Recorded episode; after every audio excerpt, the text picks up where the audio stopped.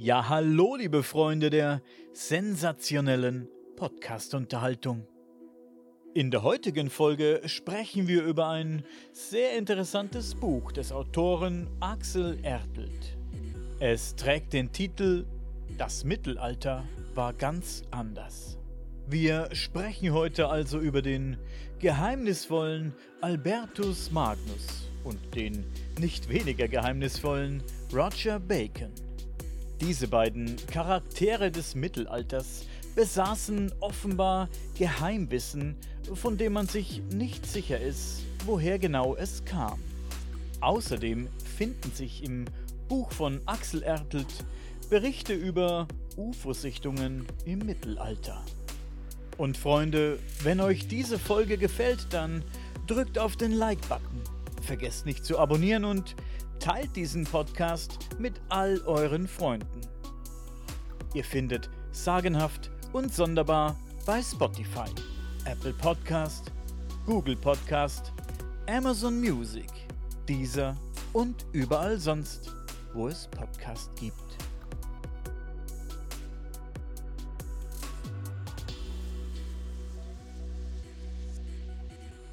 Axel, zweitausendzehn kam dein Buch Das Mittelalter war ganz anders heraus. Ist ja schon eine Weile her. Erstmal muss ich sagen, ich liebe Geschichten und Erzählungen rund ums Mittelalter. Leider war ich in Geschichte immer sehr schlecht. Das lag vielleicht auch daran, dass es in der Schule immer recht trocken und langweilig durchgekaut wurde. Zumindest bei mir. Und leider bin ich erst sehr spät auf dein Buch gestoßen. Nichtsdestotrotz hatte ich beim Lesen viel Spaß und ist nun mittlerweile schon eine Weile her. Aber du wirst uns ja heute dahingehend ein bisschen auffrischen. Es gibt in deinem Buch nun ein paar Kapitel, die interessieren mich eben mehr als andere. So ist es nun mal mit Büchern. Zum einen haben wir da das dritte und das fünfte Kapitel. Die finde ich ganz spannend. Da werden wir gleich ein bisschen mehr zu sagen. Du sagst ja gerade im Vorgespräch, dein Lieblingskapitel ist das zweite Kapitel.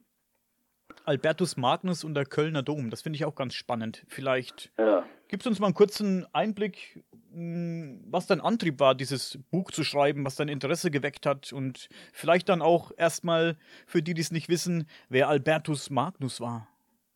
Ja, erstmal, also das ist Ende der siebziger Jahre schon gewesen, wo ich da auf Albertus Magnus gestoßen bin. Und zwar eben auch im Zusammenhang mit dem zweiten Kapitel äh, Albertus Magnus und der Kölner Dom. Aufgrund eines Gedichtes, eines alten Gedichtes, wo eben geschildert wurde, wie Reinhard von Dassel, ehemaliger Erzbischof von Köln und Kanzler von Barbarossa, die Gebeine der Heiligen Drei Könige oder der sogenannten Heiligen Drei Könige nach Köln gebracht hat.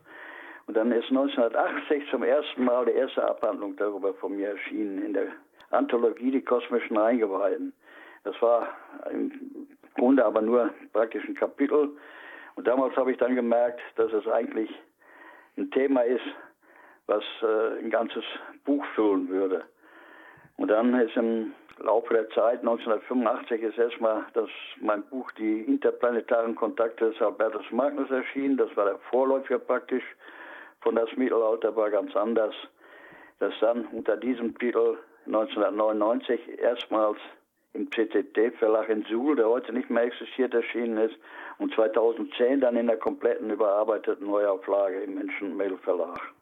Und wie gesagt, da deswegen ist auch äh, das Kapitel zwei das Kapitel, was mir am meisten am Herzen liegt. Mhm. Und äh, dir liegt jetzt Kapitel drei mehr am Herzen und Kapitel fünf, sagtest du. Aber lass uns gerne auf das zweite Kapitel eingehen, wenn du wenn du selbst magst. Albertus ja. Magnus als Urheber des Planes zum Kölner Dome. Ich liebe den Kölner Dom. Erzähl mir was darüber. Ja, äh, der Kölner Dom ist im Grunde ein großes Rätsel.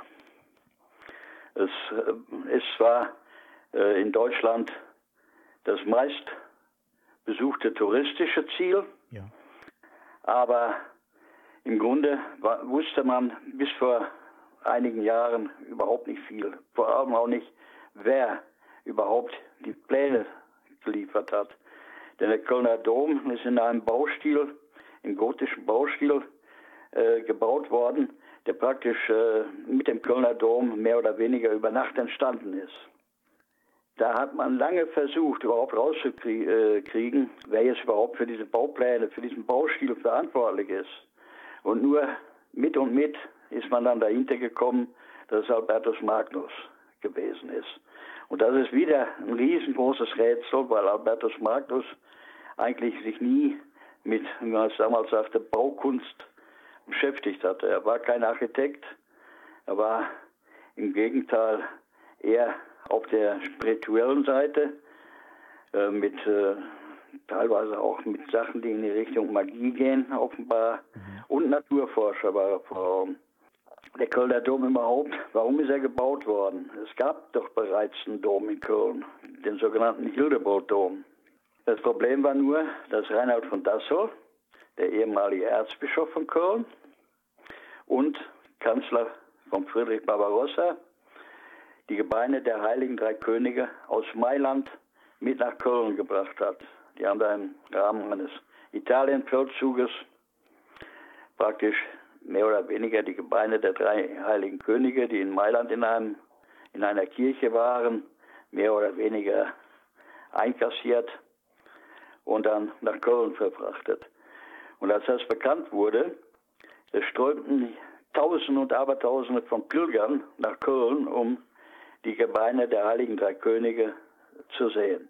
Und das konnte der alte Dom gar nicht mehr fassen. Und deswegen ist dann dieser neue Dom größer, schöner, komfortabler in Auftrag gegeben worden.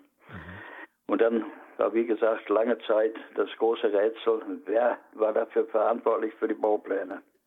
Wie, wo kamen denn die Infos her, dass man darauf stieß, dass es Albertus Magnus war?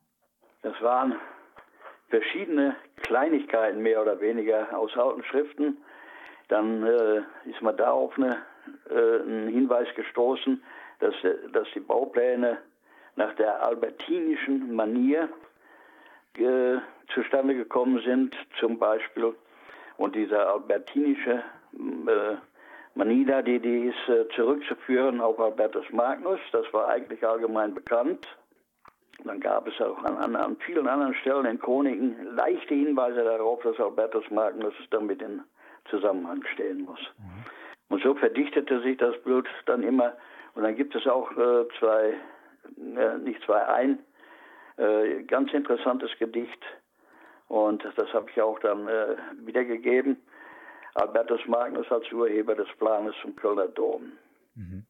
Sehr spannend. Und, und äh, in diesem Gedicht äh, wird beschrieben, natürlich äh, kann man das Gedicht jetzt nicht äh, unbedingt jetzt als äh, sagen wir, wissenschaftliche Quelle bezeichnen, aber in die, vor allem auch dürfte es in diesem Gedicht da auch ein bisschen mehr ausgeschmückt worden sein, aber in diesem Gedicht ist eindrucksvoll beschrieben, wie Albertus Magnus dann in seiner Zelle saß und darüber nachgrübelte und nicht kam, und dann hatte er eine Vision oder vielleicht sogar tatsächlichen Besuch, das ist dann nicht so ganz nachvollziehbar, von Leuten, die mit Werkzeugen, Zirkel, Maß und so weiter in seine Zelle gekommen sind, als Vision oder, ja, man weiß es nicht, und haben ihm die Baupläne mehr oder weniger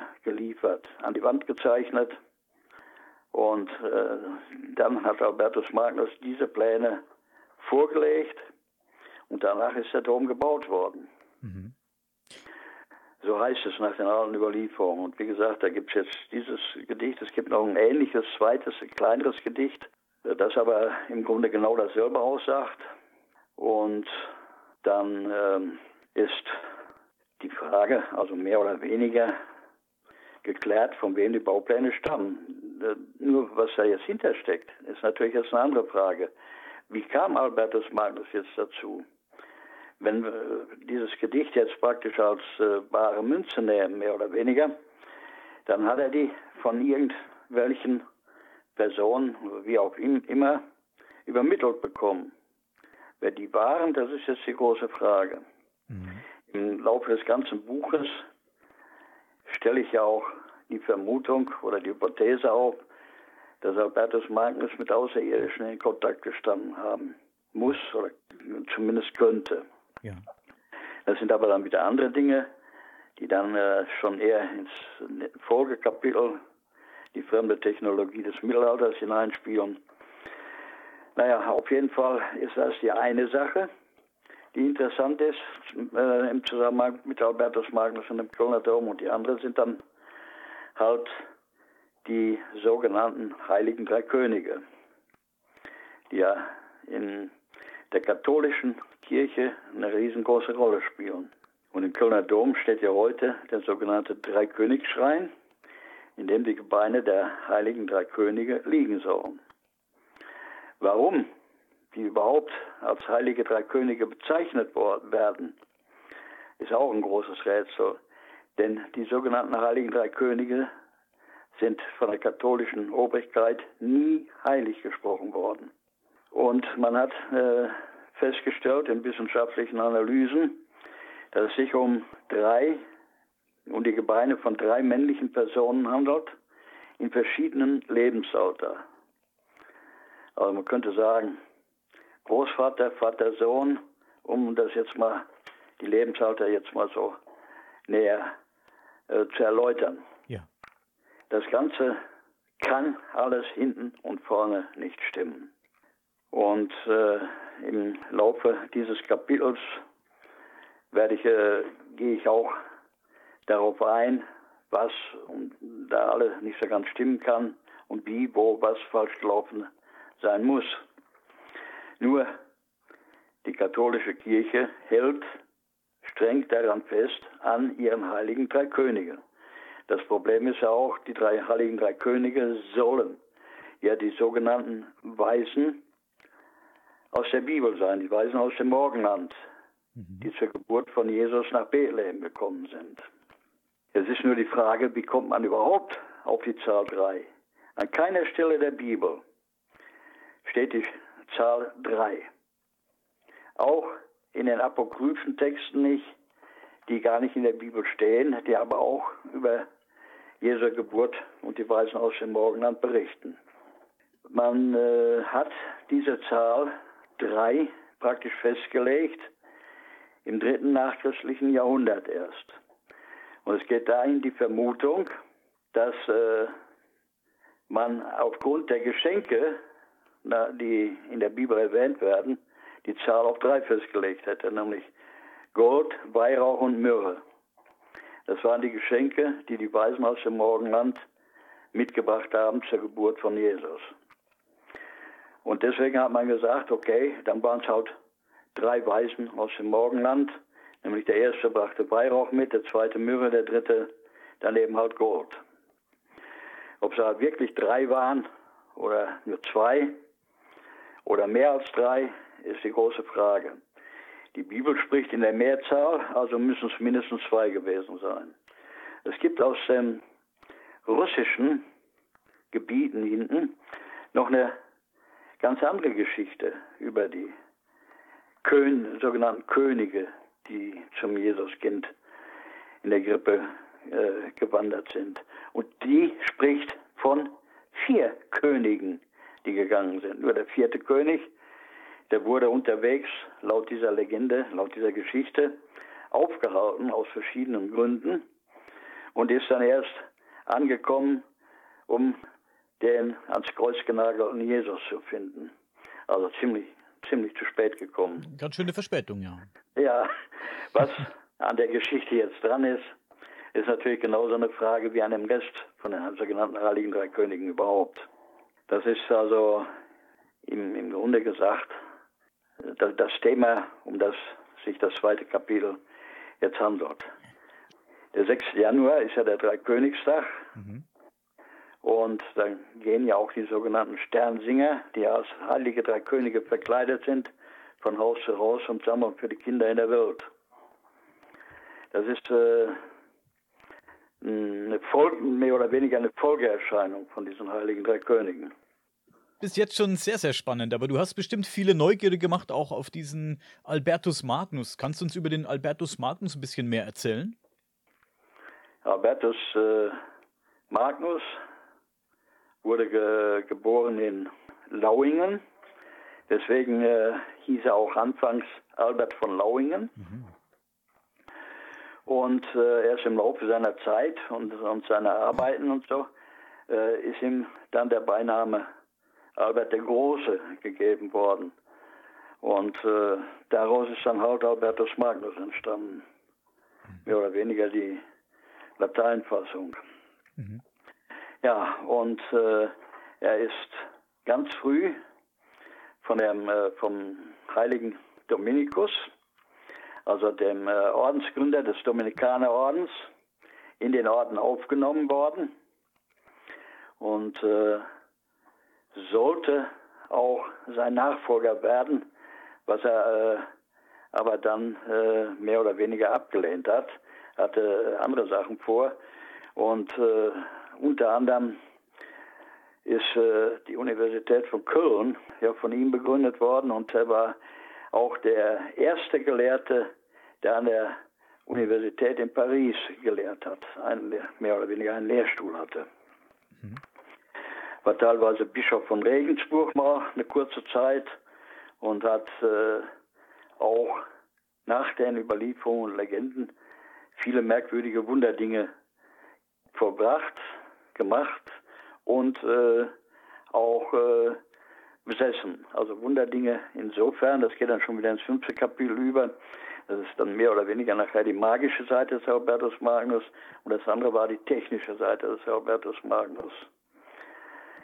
Da kämen wir dann schon ins äh, dritte Kapitel, also ins Nachfolgekapitel vom Kölner Dom hinein, die fremde Technologie im Mittelalter. Denn Albertus Magnus hat wohl mindestens zwei Roboter konstruiert, die sich eigenständig bewegen konnten. Ja, die Geschichte erzählt, er hat einen Roboter, einen Roboter erfunden, der sich bewegt und sogar Leute begrüßte mit dem Ausruf Salve. Ja, da bin ich allerdings zu einer anderen Schlussfolgerung gekommen, dass das kein Roboter war, mhm. dass das sogar bewegte Bilder waren, dass das eine Art äh, Bildsprechfunkgerät war. So, äh, um, um es mal ganz simpel zu sagen, eine Art Bildtelefon. Ah. Mit wem auch immer. Dass es so eine Technik im Mittelalter gar nicht gab, kann es meines Erachtens nur von außerhalb gekommen sein, also von Außerirdischen, die Albertus Magnus die Technik übermittelt haben und gebaut hat das mit Sicherheit selber, aber die Informationen dazu können eigentlich nur von Außerirdischen gekommen sein, meiner Schlussfolgerung nach jetzt. Ich habe ein wenig recherchiert und ich habe herausgefunden, beziehungsweise habe ich gefunden, dass einer seiner Schüler, Thomas genannt, soll vor diesem, nennen wir es jetzt mal Roboter, so sehr erschrocken sein, dass er ihn zerstörte. Ja, Thomas von Aquin, das war einer seiner Schüler, war äh, eigentlich sogar sein Lieblingsschüler und äh, er hatte dieses, also nicht Roboter, so ist das immer interpretiert worden, aber ich habe da andere Texte gefunden, die eher darauf, wie gesagt, eher darauf hindeuten, dass es ein, so eine Art Bildsprechfunkgerät gewesen ist, mit einer, Live über, mit einer Möglichkeit einer Live-Übertragung. Allgemein wurde es so in der grenzwissenschaftlichen Literatur hingestellt, dass es ein Roboter gewesen ist, das, das ja. Und äh, dieser Thomas von Aquin ist dann, wollte eines äh, Tages äh, seinen Lehrmeister, also Albertus Magnus, in dessen Zelle besuchen. Albertus Magnus war aber gerade nicht in der Zelle. Und dann hat er irgendwelche Dinge gehört hinter einem großen Vorhang, den er dann bei, den äh, Thomas von Aquin dann beiseite schob. Und äh, dann wurde Thomas von Aquin mit diesen Worten, mit, dem, mit einem dreifachen Salve, also Salve, Salve, Salve begrüßt. Und das hat Thomas so erschreckt, der ja sowas überhaupt nicht kannte, dass er den erstbesten Gegenstand genommen hat und äh, auf dieses Gerät, was immer es auch gewesen ist, ob Bildsprechfunkgerät oder Roboter, so darauf eingedroschen hat, dass er es vollkommen zerstört hat. Und Albertus Magnus kam zu spät in seine Zelle zurück und da war es schon geschehen und es war dann auch von ihm aus nicht wieder zu reparieren gewesen. Irreparabel. Er soll gerufen haben, Thomas, was hast du getan? Du hast dreißig ja. Jahre Forschung und Arbeit zerstört. Ja. Ich möchte noch mal einen kurzen Schritt zurückgehen, bevor ich es wieder vergesse. Du hast erwähnt, dass du Texte gefunden hast, die dich darauf schließen ließen, dass es ein Bildsprechfunkgerät war. Sowas in der Art, sagst du? Ja, ja. Was für Texte waren denn das und wo hast du die gefunden? Ich habe teilweise in Klosterchroniken äh, so ein bisschen recherchiert gehabt damals. Und da habe ich also dann äh, Texte gefunden, nach deren äh, Aussagen es sich eigentlich nur äh, um einen Bildschirm mit einer äh, Live-Kommunikation gehandelt haben kann, äh, die äh, auch von der Beschreibung her dieses Gerätes und nicht, nicht um einen Roboter. Mhm. Dieses Gerät muss also einen festen Standort gehabt haben, muss mit Strom betrieben worden sein, den es ja damals im Mittelalter, man staune, tatsächlich gegeben hat schon. Sogar schon vor dem Mittelalter gab es im Orient und in Ägypten Strom, aber das ist ein anderes Thema. Ja. Dass äh, die, die äh, Beschreibungen da wieder zerstört worden ist, was wir bisher ja nur so aus, sagen wir, der grenzwissenschaftlichen Literatur von Nacherzählungen kannte, einwandfrei darauf hindeuten, dass es sich um eine Art, äh, ja, um es mal prinzip, äh, primitiv auszudrücken, Glasscheibe gehandelt haben muss, die als erstes zu Bruch gegangen ist dabei. Ja. Und äh, das deutet alles äh, meines Erachtens eher auf so eine Art Bildsprechfunk hin als auf einen Roboter. Mhm. Das ist ein wirklich spannendes Thema und äh, es haben sich viel mehr Leute damit beschäftigt. Da gibt es diesen Philosophiehistoriker Stephen Gaukroger. Er schrieb auch in der Biografie ähm, über den Descartes, glaube ich, hieß der, über Albertus Magnus und über diesen Roboter. Und Joachim Siegert auch im Buch über Albertus Magnus, da ist mir das auch erwähnt, diese äh, gibt es einige Auszüge aus Schriften, die eben auch diesen Vorfall beschreiben, wie Thomas den Roboter zerstört oder was immer das auch war. Ich finde das mega spannend, wirklich sehr, sehr spannend, das Ganze. Albertus Magnus saß ja das ein oder andere Mal auch im Gefängnis. Das hat er sicherlich auch mit seinen Forschungen und mit seinen ja, Erfindungen zu tun, oder? Albertus Magnus eigentlich nicht. Habe ich das jetzt Roger verwechselt Bacon, mit... Roger Bacon, der saß mehrmals im Gefängnis. Ach, da habe ich das verwechselt jetzt. Roger Bacon war das. Zu dem kommen wir auch noch. Roger Bacon, genau. Auch eine sehr interessante Figur, über die du in deinem Buch schreibst. Vielleicht können wir kurz auf, kurz auf ihn eingehen. Ja. Fände ich, äh, find ich auch sehr spannend. Roger Bacon war ja Franziskanermönch. Ja. Der war bei den Franziskanern, während Albertus Magnus ja Dominikaner war. Ja, Roger Bacon hat ja auch... Äh, ja, wie wir es bezeichnen, Sprengstoff, Schießpulver oder ja. sowas äh, mehr oder weniger erfunden. Und Roger Bacon hat auch viel berichtet über Dinge, die er gesehen hat. Er hat berichtet über Autos, über, über U-Boote hat er schon berichtet, die es ja eigentlich zu seiner damaligen Zeit überhaupt nicht gegeben haben kann oder gegeben haben so. Und äh, er hat selbst über Flugmaschinen berichtet, über technische Maschinen, die durch die Luft fliegen. Nur er hat gesagt, die hätte er allerdings selber nicht gesehen. Alles andere, wie zum Beispiel auch Eisenbahnen, äh, also eiserne Gebilde, die über Schienen führen, die er alle selber gesehen haben will. Die Frage ist, wo? Mhm.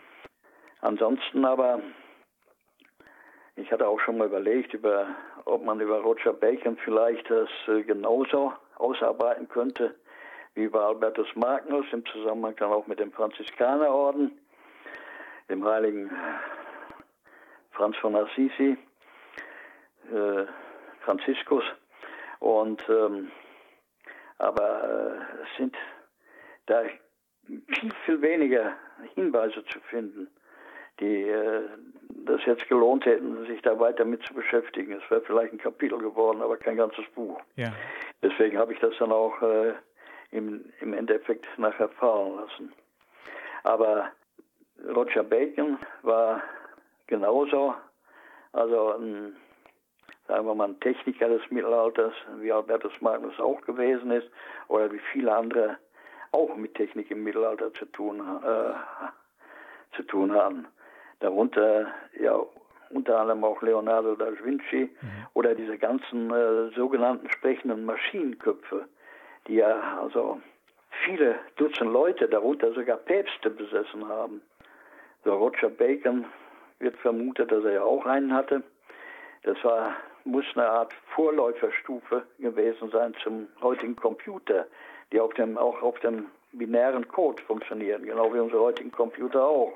Und äh, diese sprechenden Maschinenköpfe sollen in der Lage gewesen sein, auf präzise Fragen, die da als Antwort Ja oder Nein äh, erlaubten, also immer die richtige Antwort, entweder Ja oder Nein, ja. parat gehabt zu haben. Bacon war sehr interessiert an den sogenannten Geheimwissenschaften. Du schreibst in deinem Buch, dass er innerhalb von zwanzig Jahren, glaube ich, war das, zweitausend Pfund, was damals sehr viel Geld war, für Geheimschriften und Bücher ja, ausgegeben ja. hat. Ja, was das jetzt für Geheimschriften genau waren, ist nicht überliefert. Es ist aber, sind aber vermutlich viele Geheimschriften so aus dem Bereich des Orients gewesen. Mhm. Und äh, im Orient hat es ja auch früher viele, viele Dinge gegeben, die äh, technische Dinge, die äh, dem Europa des Mittelalters äh, schon voraus waren. Ich habe jetzt in, in der aktuellen Neubearbeitung, ich habe das äh, Buch ein bisschen überarbeitet, ich hoffe, und ergänzt. Ich hoffe, dass äh, eine Neuauflage, ergänzte Neuauflage irgendwann noch erscheinen kann und wird. Und da habe ich zum Beispiel äh, auch äh, von äh, Al-Qasari, einem äh, aus dem islamischen Bereich, einen Forscher, der auch da bereits einen Roboter konstruiert hat. Oh, auch sehr spannend. Ich kann dein Buch nur jedem nahelegen, der gerne liest und an derartigen Dingen interessiert ist. In dem Buch ist wirklich so viel Spannendes dabei. Es geht um Leonardo da Vinci, es geht um Albertus Magnus, Roger Bacon, wie schon gesagt. Es geht um U F O-Sichtungen im Mittelalter. Also da ist für jeden grenzwissenschaftlich Interessierten etwas dabei. Zurück zu Roger Bacon. Es kam der Gedanke ins Spiel in deinem Buch, er sei ein Zeitreisender. Ja, aufgrund seiner Äußerungen über Autos, Eisenbahnen und U-Booten und so weiter, die, wenn er die wirklich selbst gesehen hat, wie er immer behauptet hat, dann äh, die existierten ja lange, lange nach seiner Zeit erst.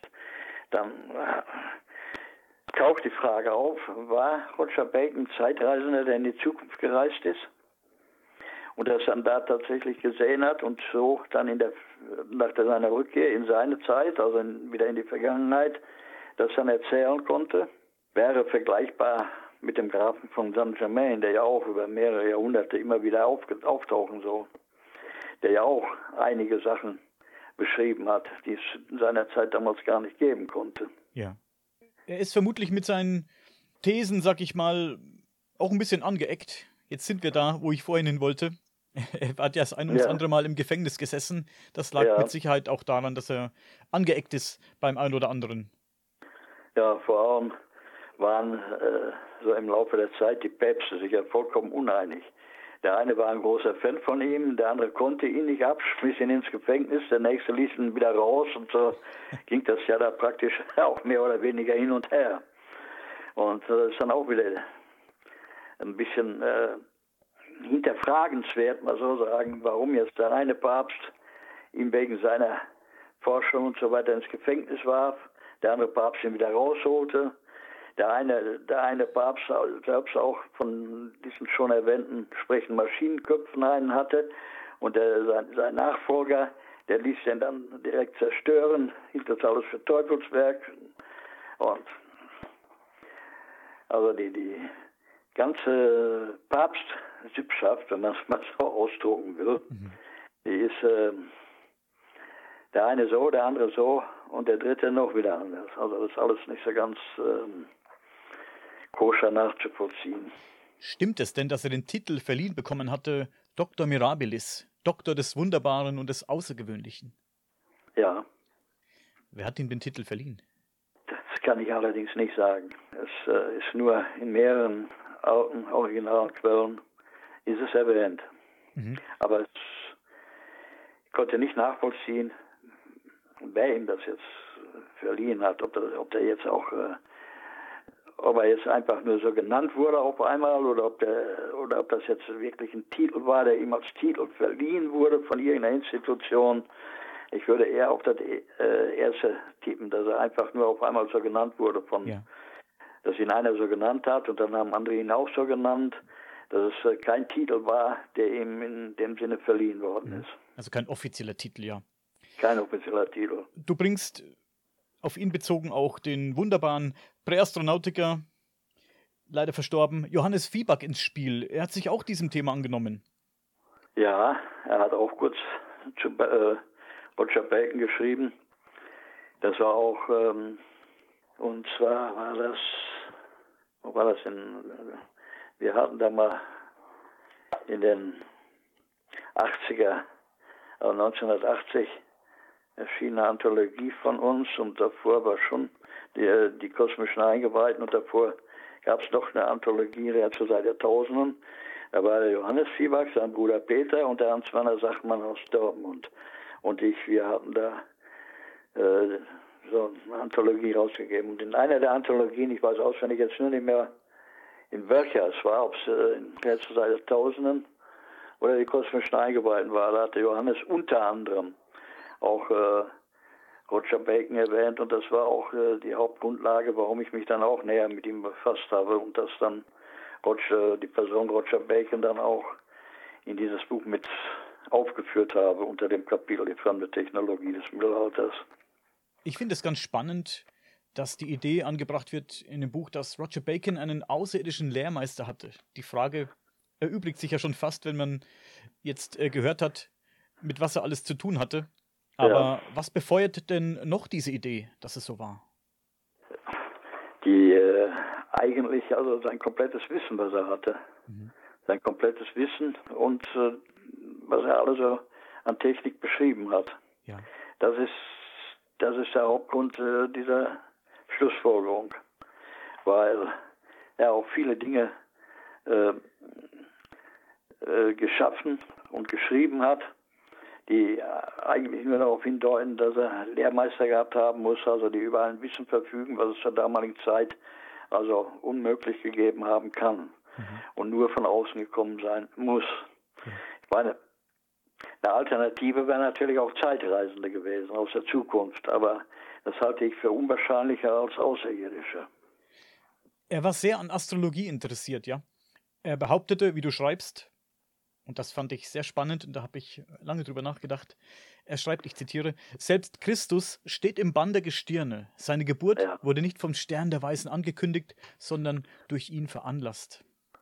Das ja. ist ganz, ganz äh, interessanter Satz. Ja, ist in der Tat ein interessanter Satz. Ich weiß jetzt auch auswendig nicht mehr die Quelle, wo ich das her hatte, wie ich da drauf gekommen bin. Äh, auf jeden Fall äh, ist das ja auch ein Satz, der mit in die Richtung gehen könnte, dass er von Außerirdischem beeinflusst wurde. Du, es, es steht im Buch ähm, geschrieben, der Stern von Bethlehem könnte ein U F O gewesen sein und Jesus sogar ein Kind von Außerirdischen. Theoretisch möglich wäre alles. Ja. Spannender Gedanke, wirklich sehr spannender Gedanke. Ja. Ja. Ich habe mich auch äh, intensiv mit den Hintergründen beschäftigt, was könnte der Stern von Bethlehem gewesen sein. Und aber es gibt halt kein offiziell bekanntes Ereignis, was jetzt, äh, also sagen wir mal, datummäßig auch mhm. hinkommen könnte. Mhm. Obwohl mir auch dann sowieso davon ausgeht, dass das Jahr Null nicht das Geburtsjahr von Jesus ist, dass sich das um fünf Jahre verschiebt. Ja. Ist natürlich schwierig. Oh. Recherchen dahingehend gestalten sich ja. vermutlich auch sehr schwierig. Das, das, das ist ja auch, also, der Fall, also mit dem König Herodes ja beispielsweise, das, der, der kann ja nicht zusammen da mit der Geburt von Jesus, also wenn sie im Jahr Null gewesen ist, zusammen gewesen sein. Ja. Da, da gibt es so viele Ungereimtheiten und äh, ich weiß noch vom kirchlichen Unterricht früher von mir, Da wurde uns ja auch immer, wurden uns ja viele Bibelgeschichten erzählt. Und da ging es auch immer äh, um den sogenannten Kindermord von Bethlehem, nicht? Weil Herodes ja, ja. Jesus also das, das als Baby da äh, töten lassen wollte. Dann, weil er Angst um, um seine Macht hatte, mehr oder weniger.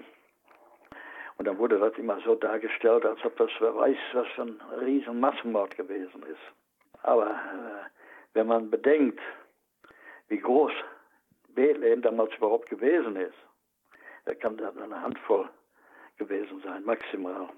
Und äh, es gibt die tollsten Legenden dazu. Also es gibt, ich habe es äh, im Buch auch äh, geschrieben, ich weiß jetzt nicht mehr, es gibt zwei ähm, Theologen, die davon ausgehen, dass es also maximal ein, zwei Dutzend Kinder gewesen sein können. Äh, andere, andere Geschichten, Überlieferungen, auch aus dem Orient und so, die gehen jetzt sogar von bis zu zwanzigtausend und mehr äh, hingerichteten Kindern aus. Also das ist äh, ja. nicht eine Summe, die ist vollkommen unrealistisch. Ja. Dann gibt es, ich habe den auch, das habe ich auch im Buch geschrieben, das ist jetzt schon so lange her, mir fällt der Name nicht ein, der hat mal eine Aufstellung gemacht über die Verbrechen des, von Herodes. Und da hat die kleinsten Verbrechen, die Herodes begangen hat, alle geschrieben, nur von einem Kindermord in Bethlehem steht in seiner Aufstellung nicht das Geringste drin. Das ist alles, das ist alles so also verwirrend und stellt das alles so in Frage. Das ist genau das Gleiche wie mit den Heiligen Drei Königen, nicht? Das ja. ist alles, muss alles hinterfragt werden. Und dann äh, gibt es ja auch noch ähm, die Geschichte, dass die Heiligen Drei Könige dann alle innerhalb von mehr oder weniger wenigen Tagen hintereinander nachher gestorben wären und auch noch zusammen beerdigt worden sein sollen. Und das also praktisch in, in einem Lebensalter, wo sie alle drei mehr oder weniger in einem Lebensalter, also sechzig, siebzig Jahre ungefähr gewesen sein sollen. Wenn man aber jetzt die Untersuchungen der Gebeine der sogenannten Heiligen Drei Könige im Dreikönigsschrein im Kölner Dom berücksichtigt, handelt es sich da um drei männliche Personen, die in verschiedenen Lebensaltern waren. Also der Jüngste war so um, als er gestorben ist, um die zehn bis zwölf Jahre. Und wenn, wenn der dann ungefähr fünfzig, sechzig Jahre nach Jesu Geburt gestorben sein soll, kann ja keiner von den Weisen aus dem Morgenland gewesen sein. Das ist vollkommen unrealistisch alles. Dennoch alles wirklich äußerst spannend. Ich finde das wirklich sehr, sehr spannend. Ähm, lass uns doch zum Abschluss noch zu einem Kapitel kommen, das mich auch sehr interessiert. Und da wir ja schon eben den Stern von Bethlehem bezichtigt haben, ein U F O gewesen zu sein, trifft dich das ganz gut, die U F O-Sichtungen im Mittelalter. Was ja. gibt's denn da Spannendes zu berichten? Ja, das äh, darf man sich ja, äh, wer das Kapitel liest, wird es ja auch sehen, beziehungsweise lesen, darf man sich jetzt nicht so vorstellen, dass äh, man da jetzt äh, Bericht, Uf, sogenannte U F O-Berichte, wie sie heute ja. so äh, gemacht und beschrieben werden, sondern da wird dann von fliegenden Schilden, fliegenden Kreuzen oder Schwertern äh, oder Kugeln äh, ges- gesprochen, bildlich, weil man kannte ja keine fliegenden, äh, keine Fluggeräte im Mittelalter. Und ich habe äh, das äh, Kapitel ja so definiert, äh, dass äh, als sogenanntes U F O-Mittelalter betrachte ich ja die Zeit vom Jahre null bis zum Jahre neunzehnhundert. Nach neunzehnhundert betrachte ich ja schon als, als die Neuzeit, weil da war ja kurz darauf ja auch die, die berühmte Sichtung von Kenneth Arnold, wonach dann sich nachher auch dieser ein bisschen äh, unglücklicher Begriff der fliegenden Untertassen äh, einbürgerte. yeah. Und äh, das äh, und vor dem U F O-Mittelalter, das bezeichne ich dann als mehr oder weniger als U F O-Altertum, U F O-Antike, das ist dann alles, was vor dem Jahr Null gewesen ist, bis so weit zurück wie eben nur, gibt es ja kaum, also Sichtungen, die überliefert sind.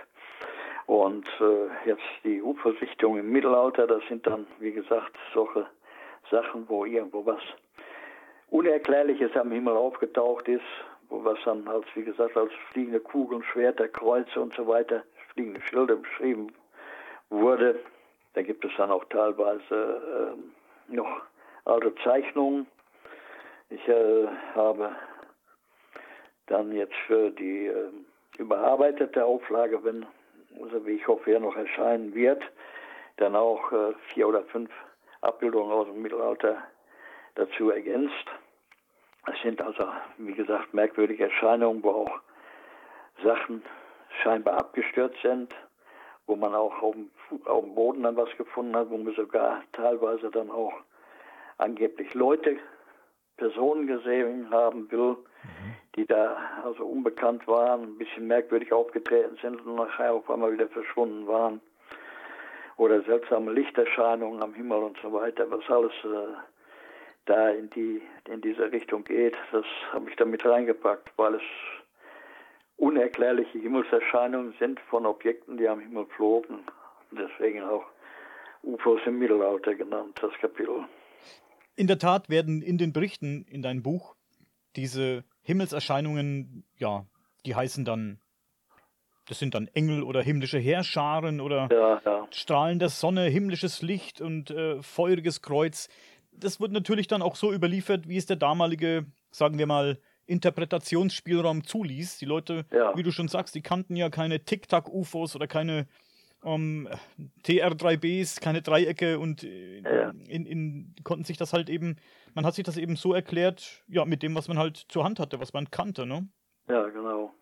Sehr spannend auf jeden Fall. Wie gesagt, das Buch kann ich nur jedem ans Herz legen. Ich werde das natürlich auch in der Videoversion dieses Podcasts einblenden und für die Audioversion werde ich es unter dem Podcast verlinken. Und natürlich hoffen wir, dass die Neuauflage erscheint. Das wäre ja. natürlich äh, sehr, sehr gut. Da freue ich mich schon. Ja, die letzte drauf. Auflage ist leider vergriffen. Ja. Ich selbst hatte zwar noch ein paar Exemplare hier vorrätig. Wenn einer noch eins haben möchte, kann es bei mir gerne noch kriegen. Äh, sind nur wenn, dann müssen wir das natürlich schnell machen. Weil es sind wirklich nur noch ein paar Exemplare vorrätig. Ja, Leute, haltet euch ran. Meldet euch bei mir. Leute, wer Interesse hat, meldet euch bei mir. Ähm, die Kontaktdaten sind ja eigentlich bekannt. Dann werde ich an Axel weiterleiten. Ich habe ja glücklicherweise noch eins von dir bekommen. Dafür bin ich dir sehr, sehr dankbar. Du hast mir auch eine liebe Widmung reingeschrieben. Dafür nochmal tausend Dank. Ja. Und vielen Dank für das sehr interessante und sehr, sehr nette Gespräch. Bitte, ja, Axel, bleib noch, bleib noch zwei Minuten bei mir. Ja. Und für die Zuhörer und Zuschauer sage ich vielen Dank und bis zum nächsten Mal.